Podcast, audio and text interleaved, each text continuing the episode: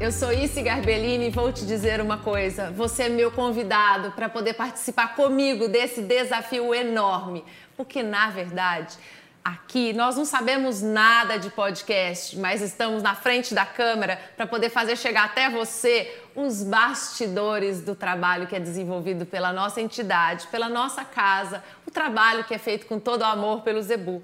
E para poder começar esse nosso desafio, Logicamente que no dia de hoje nós teríamos que ter aqui conosco duas pessoas muito especiais e muito queridas, que deixaram o seu posto de superintendente ali da porta para fora e vieram aqui como supermans para contar para gente um pouco de todo esse trabalho, desse tempo todo de dedicação para o melhoramento genético. Então, para contar sobre os bastidores do melhoramento genético, eu tenho aqui comigo hoje Luiz Antônio Josaquian, que é superintendente de melhoramento genético, porém aqui é o vô de primeira viagem, tá? Seja bem-vindo, Luiz. Obrigado, Luiz. Muito bom estar aqui com vocês. Vou de primeira viagem e adorando ser vô. Ai, que bom, a gente fica super feliz. Muito. E também conosco nós temos o Henrique Ventura, que também já faz muito tempo que faz parte da nossa equipe e sempre atuando como uh, pesquisador, inovador, trazendo o que há de melhor, as novidades de melhoramento para todos vocês. Então, Henrique, muito obrigada por trazer tanta tecnologia para as nossas vidas. Para mim é uma satisfação poder participar de um, uma iniciativa assim, eu acho muito legal a gente poder falar, né? sobre o que, que a gente vive no dia a dia, né, no trabalho. É, olha, gente, eu vou falar a verdade para vocês. É, o Henrique e o Josaquian toparam esse desafio logo de cara né? E imaginem que se eu não sei o que é fazer um podcast, imagina quando eles me disseram, e aí, como é que vai ser? Eu disse, não sei, não tenho a menor ideia o que vai acontecer. É então, muito obrigada por toparem aí esse desafio, né? Porque, na verdade, o que a gente quer é tirar essa roupa, né? essa, essa roupagem toda que existe do, no contexto do melhoramento e dizer que o melhoramento é desenvolvido por pessoas que amam. Essa é a verdade. Né? Exatamente. O melhoramento pode sim fazer parte de um bate-papo só, né? Não, Não precisa é? ser aquela coisa é sempre é, é, clássica, né? Ele é um assunto interessante, né? Até para a gente poder bater papo tomando vinho, né, Luiz? Porque nada, nada é nossa preferência, né, Sem gente? Dúvida. Eu tenho que contar aqui para vocês que vinho é a minha preferência do Josaquian. Então, em qualquer, em qualquer momento e também com qualquer tema, a gente vai ficar sempre satisfeito se puder estar tá tomando um vinho, né? Na próxima vez a gente pode pensar nessa possibilidade, hein? Mas isso que é bom, né? E vou falar para vocês mais. O Henrique, que eu achei com toda formalidade, eu falei, nossa, gente, a hora que eu chamar o Henrique, falar para ele que é para poder sair da caixinha, ele vai ficar meio assim. E de cara abriu um sorrisão e falou, nossa, que máximo, adorei a ideia. E eu agradeço muito, viu? Então nós vamos contar um pouco, né? Primeiro aí o vô tá contando, tem que contar um pouquinho da sua super neta, aproveitando, curtindo muito. Com certeza, é Olivia. A Olivia. Olivia. Fez três meses agora, dia 16, passado agora. Isso aqui é, é melhoramento genético na prática, é, fala a verdade. Você acredita que ela é cabeluda? Olha! Nasceu super cabeluda. Olha, é, essa parte não foi minha. Né?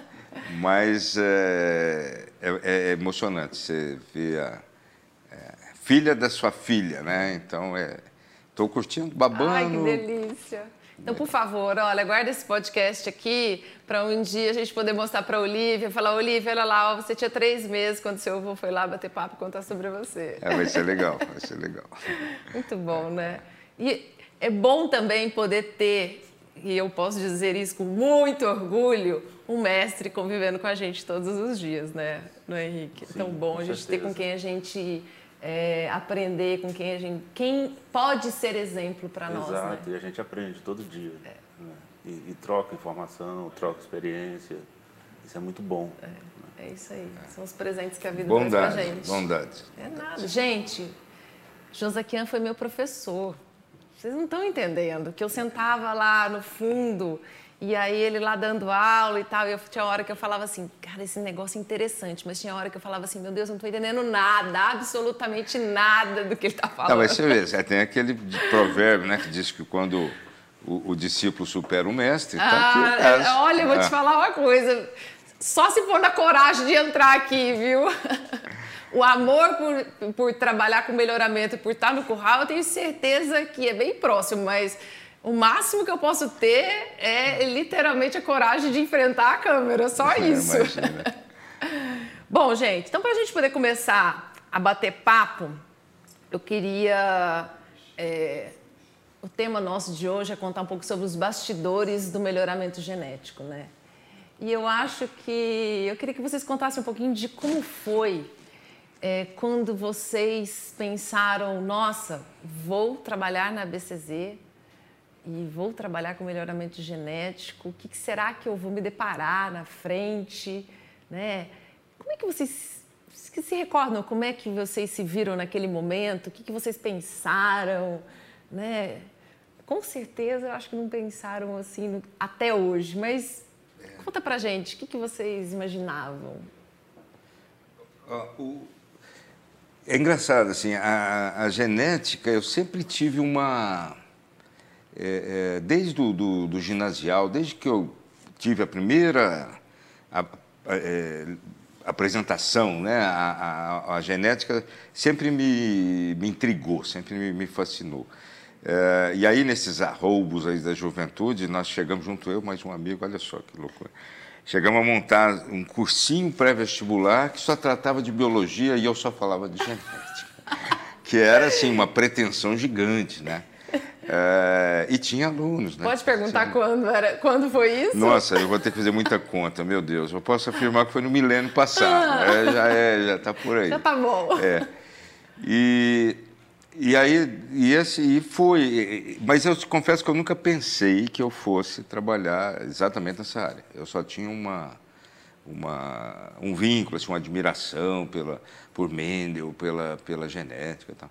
E ah, na faculdade, o meu trabalho de conclusão de curso foi em genética, né, porque eu, gostava. Eu você só não queria aceitar nisso. que você ia trabalhar nessa é, área, então, mas é, é, é, nem... Exatamente, é. E aí eu tive a sorte né, de, de... Foi até muito curioso, porque eu, eu vim na BCZ, eu estava estagiando, eu já tinha formado, mas naquela época o estagiário podia continuar estagiando, não é, não é chato como é hoje. Sim, que, eu lembro disso, não, né? tá? Você, Você lembra? Exato, é verdade, foi o seu caso também. Viva disso. É, que era, bom, isso não vem ao caso, mas era muito melhor. É, não, era. É, Isso vem ao caso. Vamos vem. bem Hoje é tanta é marra. Muito melhor. Tanta marra, você não pode fazer nada, né? Por um acaso, se não fosse por conta dos estágios, vocês conheceriam a ICE? Não. Não. E, nem eu estaria aqui. Entendeu? Então, exatamente. Aqui. Eu acho é. que uma das coisas mais importantes que a gente vive no nosso contexto aí profissional é o estágio, gente. Né? Eu acho que é um momento tão especial para a gente poder aprender e para as pessoas conhecerem a é. gente. Então, pensa, de vez em quando eu fico pensando assim, meu Deus, na época que eu ficava lá no concurso leiteiro nas madrugadas brigando Nossa. com todo mundo, se não fosse assim, ninguém ia ter se é atentado que é, é isso. Verdade, então, é, é. são outros tempos, né? Outras. É. Mas aí, enfim, aí eu, eu estava estagiando na IPAMIG, aí eu vim aqui na BCZ entregar algumas comunicações de cobertura, que naquela época era tudo manual. E, a pessoa que me atendeu falou: amanhã vai ter um concurso para técnico da BCZ. Falei, eu quero escrever, né? E inscrevi, tive a, a, a, felicidade de passar. E aí comecei a trabalhar nesse mundo fascinante aí da seleção, do zebu, dessa de, é, é, é, um mundo que eu não conhecia, né? Essa parte do gado registrado e da, dos objetivos. E e aí foi acontecendo, foi evoluindo, tive a oportunidade de, de, participar da montagem dessa história toda. Depois a gente partiu para uma parte muito mais científica, né, com a chegada do Henrique, da equipe dele, um, um outro nível. Evolução, né? A evolução, que aí entra um pouco aí na área do Henrique, né, da, da, da ação né, do, do, do Henrique propriamente dito. E foi assim, um resuminho foi mais ou menos isso. Henrique, eu tenho que te dizer que eu lembro muito bem quando você chegou, ou seja, eu também tenho um certo tempinho, bem tempinho mesmo. Já fazem né? 10 anos isso, Pensa né? bem. Passou parece muito foi ontem. Não parece? parece? É verdade, sabe? A sensação que eu tenho é que realmente, assim, Nossa, eu me lembro direitinho. Quando eu vim para o internacional, mais ou menos, foi quando um pouquinho depois, acho que um ano depois. Foi. Quando foi, que você foi. veio. Foi basicamente. Aí isso, quando é. você chegou, eu olhei e falei, nossa, olha esse moço, deve ser inteligentíssimo, né? Nossa, deve ser super capaz. E eu estava certa. Obrigado. E aí, conta pra gente, então, quando você de repente recebeu o convite para falar, olha, você vai para a BCZ. O que será que passou na sua cabeça? Ah, passou muita coisa, né? Na verdade, assim, ah, eu não sou tão novo assim. E mais 22 anos atrás, eu lembro de estar numa casa agropecuária e uma publicação que, que tinha avaliação genética de, de animais de diferentes raças. E achei aquilo muito bonito de cara, né? Sempre me interessei por genética, sempre achei muito legal e ainda não cursava zootecnia. E comecei a ler e, e, e, achar aquilo tudo muito interessante sobre o valor genético, sobre o melhoramento genético, sobre DEPS. Eu pensei, nossa, eu acho que eu quero ser o cara que faz isso, que, que trabalha por trás disso aqui. E prestei vestibular, eh, fui para para a Universidade Rural do Rio de Janeiro, né, quilômetro 47, uhum. fiz graduação em zootecnia e desde o começo eu só pensava em trabalhar com genética. Caramba, quer dizer que você já entrou na faculdade. Já pensando Já pensando genética. nisso, decidido. Olha, isso decidido. é o que eu vou fazer da minha vida. Nossa, gente. Já entrei assim, eu, eu vou ter... ser melhorista. Eu quero que tudo dê certo. Pra... Se tudo der certo, eu vou ser melhorista.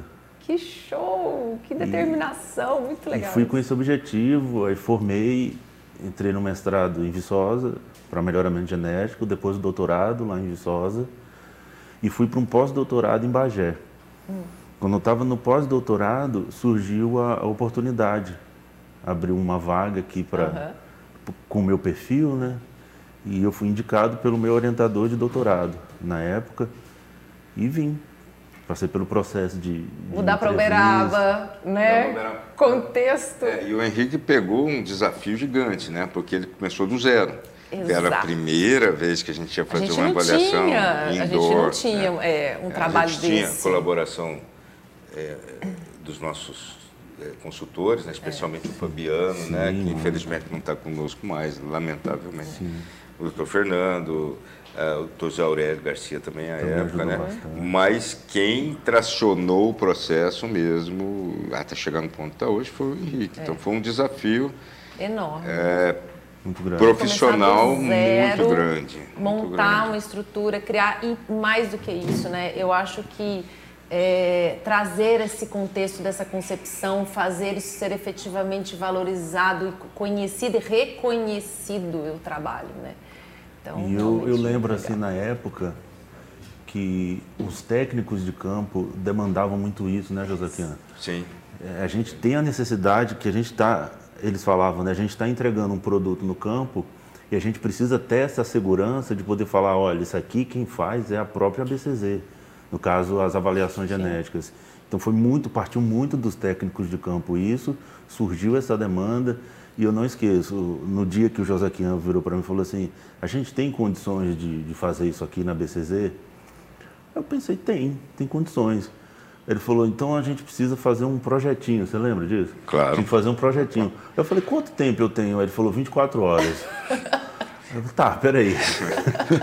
Vamos ver o que, que precisa. Aí fizemos um projeto, entrei em contato com o professor Fabiano, uhum. o saudoso professor é. Fabiano Fonseca, lá da Universidade Federal de Viçosa, que foi meu co-orientador de doutorado. Uma pessoa muito importante nesse processo. Sem dúvida. Com certeza. E, e começamos a desenhar esse, esse projeto. Também colaborou, o, como o Josaquim falou, o Fernando Cardoso, da Embrapa Pecuária Sul, o professor Zé Aurélio Bergman, da UFMG. E assim, fizemos isso a, a muitas mãos. Né? Foi, foi um processo muito intenso, até chegar num, num resultado que poderia ser o embrião de uma avaliação genética que a gente chama de in-house, né? produzida pela própria, própria casa. E aí, sabe onde chegou essa história hoje? Uhum. Hoje nós temos uma certificação internacional. Né? Olha aí, gente. É, fruto desse trabalho Quanto todo, orgulho, né? né? De, de, de, a gente ter. A gente dá, literalmente dá a tapa a cara, né? Opa.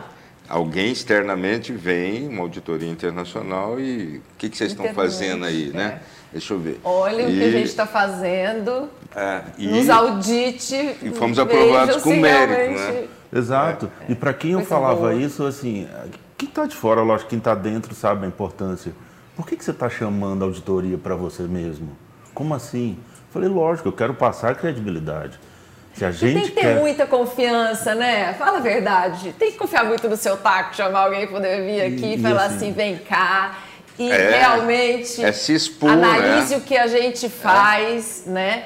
E isso eu acho que é tanto num contexto de se colocar humildemente numa posição de quero melhorar. Sim, né? com certeza. Porque, logicamente, da mesma maneira que chegou aqui e recebeu com muito com os louros todos dessa é, essa certificação, poderia ter chegado aqui, ter apontado erros sim, ou necessidades sim. de ajustes, às vezes, muito grandes. Sim. Né? Sim.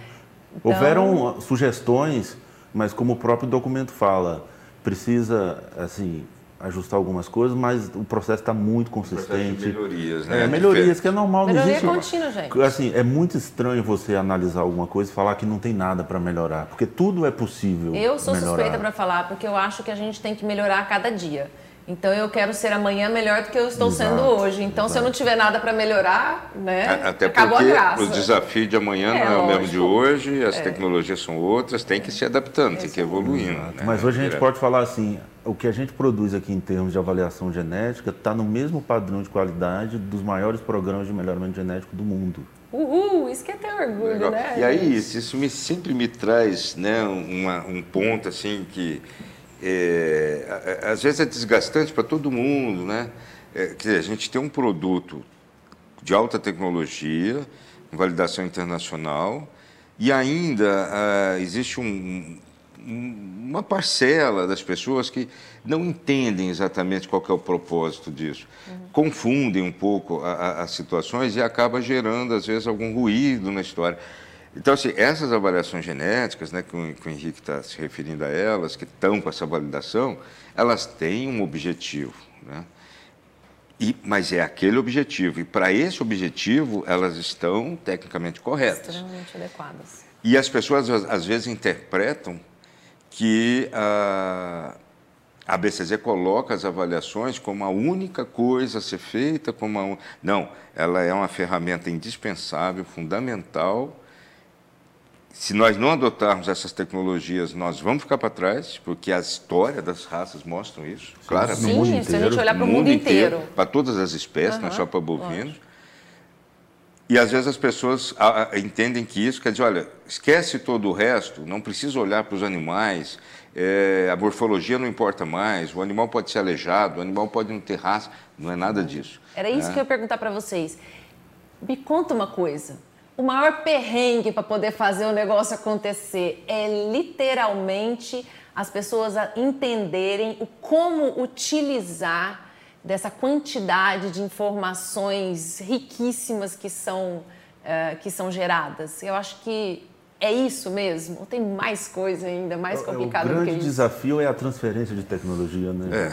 É, é transferência de é fazer quem está ali na ponta utilizando entender que, peraí, isso aqui é uma ferramenta muito importante, mas você não constrói uma casa, por exemplo, utilizando só uma ferramenta. Você tem um kit, um conjunto de ferramentas que se complementam. A, a chave de fenda não substitui o alicate, mas provavelmente se você for fazer alguma operação, precise dos dois.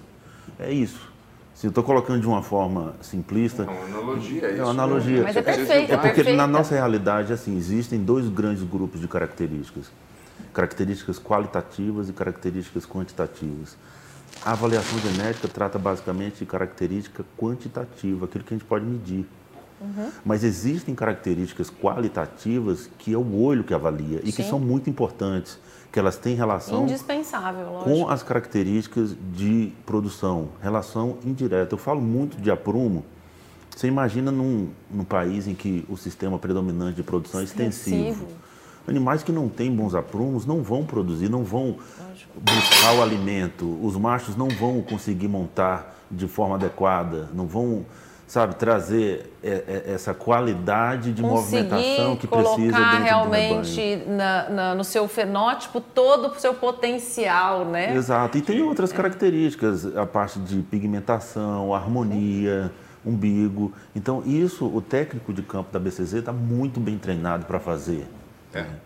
Com certeza. E, e é extremamente importante, isso não pode ser dispensado por conta da avaliação genética. Na verdade, as coisas andam juntas. E ó, vou te contar, hein? Essa semana nós vamos trazer os técnicos aqui do Brasil todo, que é exatamente para a gente continuar esse bate-papo. É, é bom né, ouvir deles, né? Que estão lá na, na A ideia ponta, é né? essa, entendeu? Começar aqui com vocês contando os bastidores e todos esses perrengues que existem daqui para fora e depois ouvi-los, né? Contando exatamente o complemento né, da outra ponta, Sim. as dificuldades que existem. E eu tenho certeza que vai ser a mesma coisa. Fazer o criador que está lá na outra ponta entender como aplicar, como utilizar, né, de que maneira é, não é única. É, é porque as pessoas, às vezes, confundem a questão do conceito de raça, né? É, é e, e, isso às vezes fica muito confuso, às vezes é, se entende a, a entender o conceito de raça como sendo só um conjunto de características como tamanho de orelha, posicionamento de chifre, é, é, é, o conceito real de raça extrapola isso. Esses, esses, esses indicadores, né, digamos, é, étnicos, raciais, é, mostram que animais que, que têm aquela característica compartilham mais genes em comum do que outros indivíduos. E isso aumenta a possibilidade de você ter comportamentos semelhantes. A raça é isso, é meio que traduzido do ponto de vista fenotípico, um comportamento, digamos, previsível.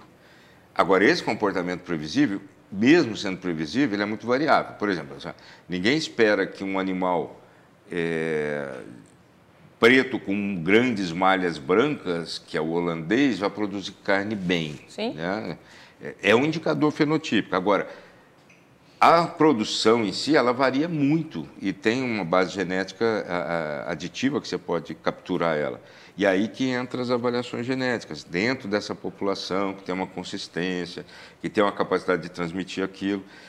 É, e, entender o conceito de raça assim, de uma forma ampla é o nosso desafio. É o, é. Eu acho que é o nosso maior perrengue. É. E aí há uma polarização da discussão. Ou você é purista ou você é número. Gente, não dá para existir isso. a gente, a vida inteira você me ensinou na faculdade que a gente que o equilíbrio, cadê? É, exatamente, cadê é isso. Alinhar, é, é, né? Buscar o que tem, é. combinar essas coisas. E isso, é, eu acho que tem sido o nosso maior desafio, né? É um desafio muito grande, né? É, uma... E, e assim, desculpa. Desculpa. A gente olha, a gente procura olhar o como espelho, né? Até como aprendizado, o que, que aconteceu no mundo que os programas de melhoramento genético no mundo, não que eles sejam melhores, a gente está no mesmo nível, só que eles começaram antes. Sim. Então, muita coisa já aconteceu e a gente pode aprender observando. Nossa, né? eu sempre acho que os exemplos que se tem, a gente nunca pode deixar de lado. É que serve a não história, é? né? É para não repetir o passado é, Para que, errado, que nós vamos né? repetir os mesmos erros? É, nós, se nós erramos, talvez a gente, é porque na época não tivéssemos tido oportunidade de de observar os exemplos, mas hoje a gente tem, até porque está tudo na nossa mão, né? Claro, o mundo claro. inteiro está nas nossas mãos hoje. É. Não tem nada que é tão distante assim que Exato. a gente possa não conhecer, não saber.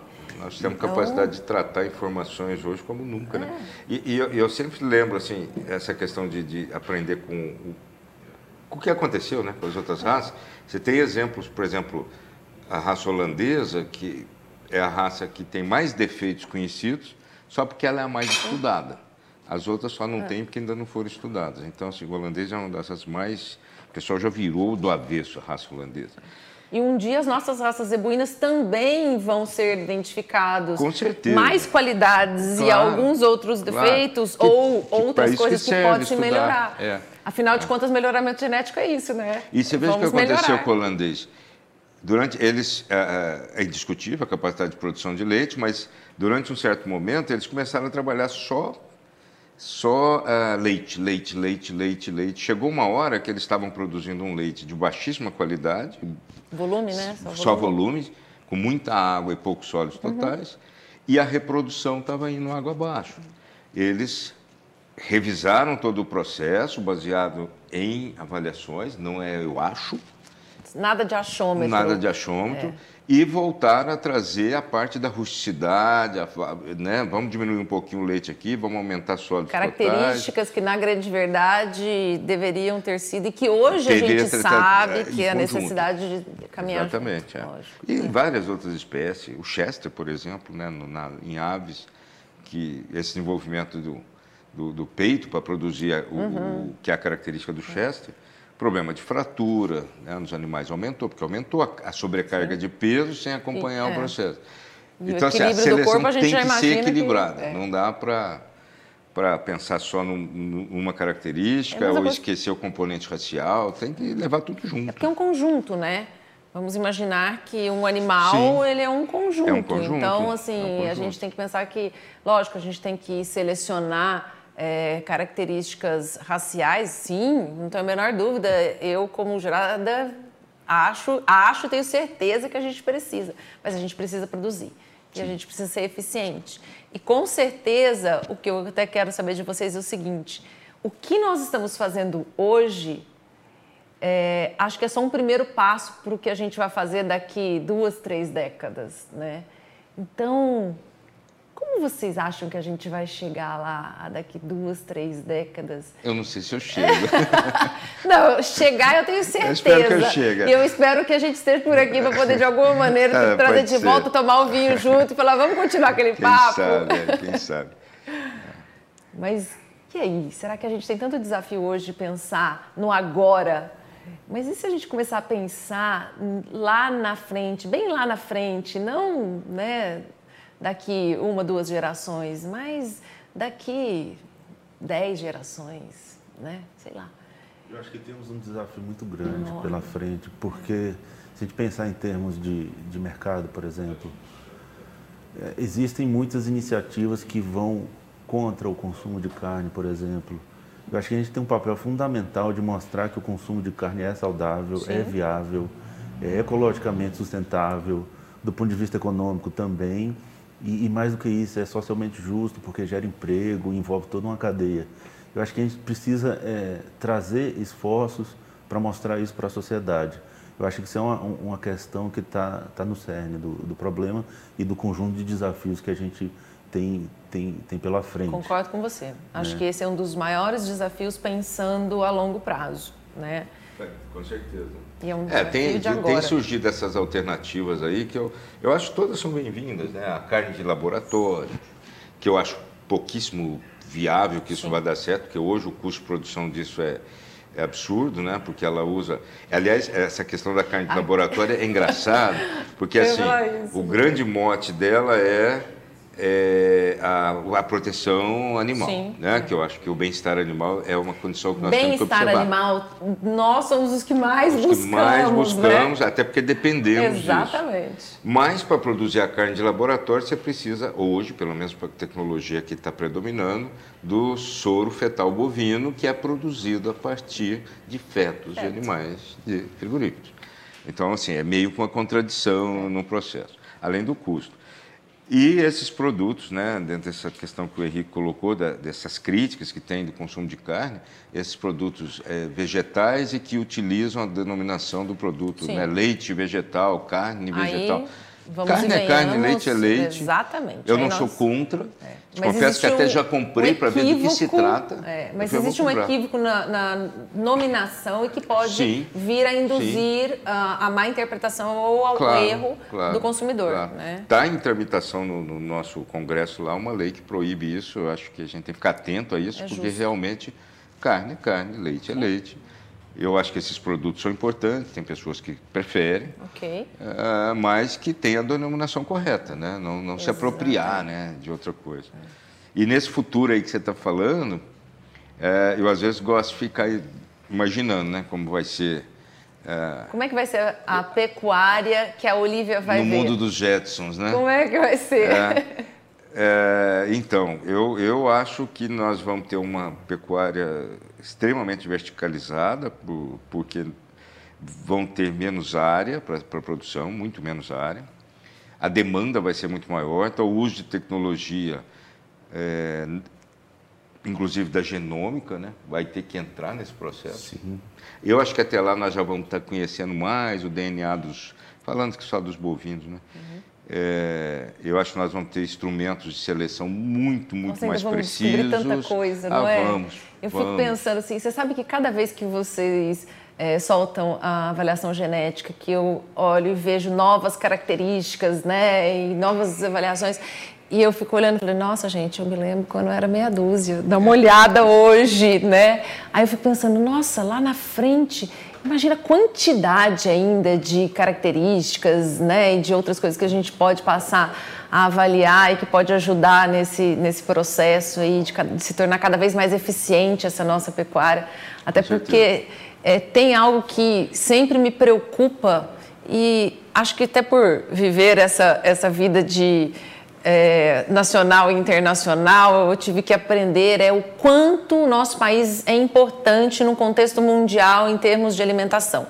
Né? Então, a segurança alimentar de grande parte do, do, do, mundo depende sim do Brasil. É lógico que a gente quer compartilhar essa nossa responsabilidade com outros, porque muitos outros têm condição de produzir assim como a gente produz. Né? Mas a responsabilidade, de repente, de continuar dando esse pontapé se e a, ser a pioneiro, não é? Geradora né? de informações, né? de tecnologia e tudo mais, eu acho que a gente, nós já assumimos essa responsabilidade. Eu entendo isso, que a gente já assumiu essa responsabilidade e eu me sinto muito orgulhosa de ver que é, nós, o Brasil, e nós, a, a, a ABCZ, nos colocamos na posição de compartilhar isso, né? Porque a gente não só assumiu essa responsabilidade, mas a gente também compartilha é, essas tecnologias com o mundo inteiro. E eu acho que cada vez a gente vai ser mais demandado disso, né? Eu tenho certeza disso. Isso. Tenho certeza porque a gente não tem um, um concorrente né, ainda.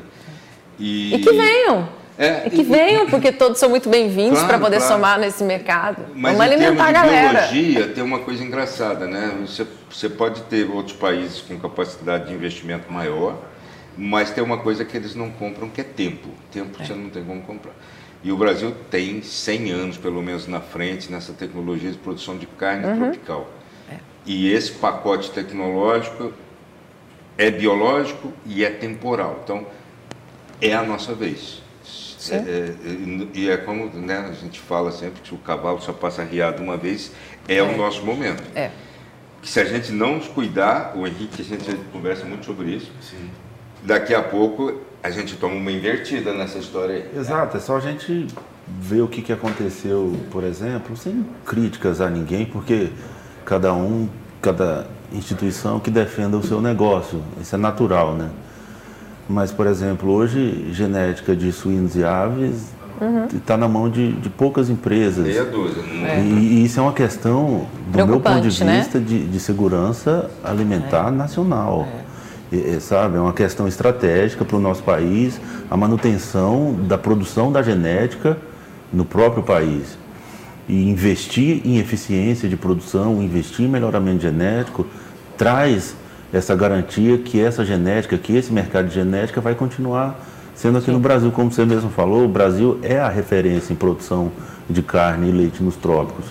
E, e, e o zebu é muito importante de, dentro desse contexto. Lógico, a BCZ, se tratando da associação que Sim. responsável pela manutenção e evolução do zebu, é a grande responsável por isso. Né? E, e eu tenho certeza que a BCZ está antenada, vamos dizer assim, Sim em tudo nós que está acontecendo. Nós aqui falando dos bastidores, nós sabemos que sim, que é, temos essa preocupação internamente, né? É um, um viés de trabalho nosso é, continuar desenvolvendo esse, o, o, trabalho da pesquisa e da seleção é do melhoramento é o nosso dia a dia, né? Dia -dia. Às vezes as pessoas olham para a gente e acham que a gente faz exposebu e expogenética, né? Mas eu tenho que contar para vocês que aqui ao longo do ano inteiro é a mesma loucura, né? Às vezes o pessoal fala assim, ah, terminou a feira, então agora vocês já é. estão tranquilos. Aliás, quando começa a feira a gente fala que bom, agora eu vou ficar uma semana descansando, só recebendo as pessoas, né?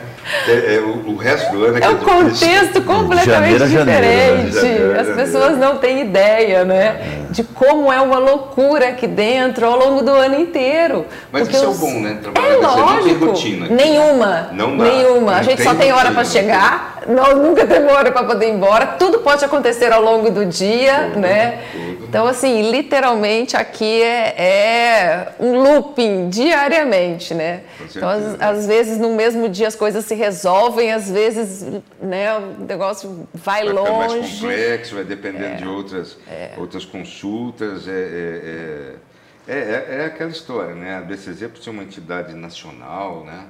E de reconhecimento internacional e atuação né, internacional, Sim. né? Até trabalho de vocês, né? É tudo que ela faz tem que ser muito bem pensado, né? muito bem refletido, porque vai ser replicado uma série de vezes depois. Então, isso para a gente traz uma responsabilidade, dobra né, a nossa responsabilidade com tudo. Né? Com certeza. É, Não só mas... a responsabilidade, mas a dedicação, o empenho, o cuidado com que tudo é feito, né? É uma coisa que eu gosto muito de salientar. Eu falo assim, gente, é, quando a BCZ coloca alguma coisa é, no mercado, vocês podem, olha, se fosse, se fosse um produto, compra de olho fechado, é porque existe um nível de atenção, de segurança, de cuidado, de testagem, assim, de uma maneira que às vezes eu mesmo paro e falo assim, gente, que nível de cuidado é esse, né? Quantas vezes, quanto tempo, Henrique, você já ficou com uma avaliação aí ou com uma característica na gaveta, tendo, sabe? Exato. Buscando mais e mais e mais e mais condições de colocar no mercado e falar: bom, agora, ufa, Está na hora. Está na hora, podemos colocar. E quando chega esse está na hora, podemos soltar para o mercado, quer dizer assim, vai com segurança, pode ir que realmente... Já tem um grau de, de, confiança, de bastante confiança. aceitável. Né? A gente passa por muito teste. É né? isso, eu já vi vocês viverem isso muitas vezes. Né? Uma coisa é isso que eu gosto de falar sempre, e, e até com certeza o, o Josaquian vai poder contribuir muito melhor do que eu, é que as pessoas têm, voltando a falar de avaliação genética, às vezes tem uma ideia de que a avaliação genética é um número mágico, sabe, que surge do nada. Mas esses cálculos, eles só são possíveis, só é possível realizar esses cálculos a partir dos dados que vêm do campo. É isso aí. Então, as provas zootécnicas, o registro genealógico, são o fundamento da avaliação genética. E já tem uma base de dados histórica muito grande, né? E aí eu acho que o Josaquim pode falar do começo das provas zootécnicas, e, de todo o cuidado né, que, que se tem no campo, o treinamento, a qualidade, técnico, a qualidade desses dados que são coletados, né? As validações. Afinal de contas, o tema da, da expogenética é exatamente esse, né? Afinal de contas, o poder da informação. E essa informação só é gerada quando a gente coleta dados. A, a, os dados é que se transformam em informações. Exato, né? são, são eventos que já aconteceram no campo. E a partir desses eventos que aconteceram no campo, a gente trabalha para detectar padrões e tentar predizer aquilo que pode acontecer no futuro com um grau de, de, de, acerto, de acurácia bastante aceitável. A gente, e o resultado das validações mostram que o, o, aquelas predições são bastante confiáveis. Eu, assim, eu não sou o, o entrevistador, mas eu gostaria de perguntar isso para o José Kian. Por favor. No começo da, das provas técnicas. É, ele não estava lá, não, tá? Não. Estava perto. Não, mas tem um detalhe. Na época ele tinha cabelo. Tinha cabelo. e você ainda vai contar pra gente o que, aconteceu. Ah, se eu soubesse, vamos lá. O, não, mas as provas até. Olha aqui! Olha aqui! Meu Deus do céu. Ah, e aí ainda já estava caindo. E aqui, ó. olha, aqui você já devia estar um certo tempo aqui na já, viu? Porque já. já, já. Um, um, oh, nossa, olha, ah, tem mais. É uma linha do tempo, é, é, isso é covardia. Isso é culpa dos meninos. Covardia. Olha isso! Nem eu me reconheço. Caramba! Bom, essa. essa foi a obra da minha mulher. Ai, Márcia, muito obrigada, viu? A gente é, agradece 20, por esse. Como é que é? Aí 25 anos separa o lado direito do esquerdo. Olha! Fantástico, Márcia. Muito obrigada, parabéns por essa ideia sensacional. Agora conta pra gente, vai. Tá, por, que, que se perdeu esses cabelos todos? É, eu não estava preparado para isso. Por que, que eu. Eu não, acho que é a genética que explica. Que é não. Peraí, tem um meio, hein? A, a BCP tem um meio, uma contribuição com isso também, com certeza. Mas eu acho que o fator preponderante é a genética, porque a, a linhagem paterna e materna toda masculina é. Pronto. Quase 100% é calvície total, então não tem jeito. É, mas assim, as provas, elas começaram em 1968, né? Então foi quando é, começou o que a gente chama de controle de desenvolvimento ponderal, e elas, essas provas foram crescendo, foram aumentando, depois que a, o CDP, né, como a gente chama, é a base né, do, do, do, do sistema nosso de avaliação genética, e eles são coletados, boa parte das informações, geralmente de forma alternada entre criador e técnico, é, e forma aí seguramente o maior banco de dados zebuínos do mundo. Do mundo. Seguramente, sem dúvida Com alguma. Toda a honra, e um dos maiores nossa... de todas as raças também. Sim, eu, a sim, gente diria, né? Sim, né? com certeza. É, nós temos milhões e milhões de dados. Depois 20 milhões de fenótipos. 20 milhões. 20 milhões de fenótipos, que é um número. Meu Deus. Né, uma série que que é histórica isso? fantástica. Né? É, e é exatamente isso que permite que o, o, o, Henrique, junto com a equipe dele, lá desenvolva, aplica a metodologia. E, e o Henrique colocou uma coisa interessante, que é as pessoas é, com, é, entenderem a variação genética como um número né, tirado da cartola. E, e, e, na verdade, assim, o princípio da avaliação genética, me desculpa, é uma forma extremamente simplista que eu vou falar, né? ele trabalha com desvio. Né? Então, assim, é a observação que você tem em relação a uma média dentro de um grupo que é comparável e você tem um desvio. Esse desvio pode ser negativo ou pode ser positivo em relação a isso aqui. Lógico que depois disso você tem uma série de tratamentos estatísticos complexos tal, mas o que se no final das contas, o que o modelo faz é, desse desvio, desse conjunto de desvios, o que, que é, genético, o que, o, o que é, é não genético. Mas ele nunca inverte essa situação. Se o desvio é positivo, ele só vai dizer parte desse desvio positivo é genética aditiva que me interessa e o resto não. Mas ele não dá uma invertida uhum. no valor, ele não inventa. Não existe loop nenhum aí. Nenhum, sabe? Olha, eu estou dizendo o tempo todo que esse animal tem um comportamento inferior aos contemporâneos dele, inferior, inferior, inferior, e agora que eu vou dizer que é superior. Não, isso não existe. Sabe? Então, assim, não há invenção de número, há tratamento estatístico adequado para entender esse número. Né? Uhum. E eu acho que é isso que as pessoas, às vezes, é, não entendem, porque é, muitas vezes, eu acho, Henrique, é porque eles olham o mundo que está em sua volta. Sim, né? E eles não, talvez não consigam expandir essa observação para a raça. Sim. Nós estamos falando de milhões Porque de observações. A avaliação, logicamente, né? é feita eu nesse universo. Eu posso ter o filho de um touro na minha fazenda, você na sua, o meu ser muito bom, o seu ser muito ruim, Horrível, ou é. vice-versa. É. Na verdade, pela lei da, do destino, o meu vai ser ruim, o seu ah! É, é, Olha, é, bom se a gente poderia ter dois animais aí, pelo menos na média, mas vamos lá. Mas eu acho que acontece muito isso, esse não entendimento é, é um pouco talvez pela observação parcial que as pessoas têm, e elas uhum. têm direito de ter, e um pouco também porque desconhecem né, todo, todo, todo o processo e tal. O fato é que tudo tem indicado, né, por tudo que tem sido feito, as tendências genéticas que, que, o, que o departamento do Henrique lá traça, as raças todas, né, Henrique, sem exceção, estão em um processo de evolução, de exato, umas mais, outras menos, mas estão é. sim. Todas estão crescendo. Acho que isso que é o que importa. Um pouco mais rápido, outras sim. não tanto, mas estamos na evolução. Isso é, Exato. é verdade. E, e, a gente percebe isso, que assim, isso é muito satisfatório a gente ver isso, que com o passar dos anos o engajamento dos criadores aumenta. É Onde bom. que a gente percebe isso? É que a gente recebe os dados. Uhum. Então, proporcionalmente, a gente nunca recebeu tantos dados entre uma avaliação genética e outra. E eu estou falando tanto de genealogia, quanto de fenótipo, quanto de marcadores moleculares. A genômica foi bem aceita pelo criador.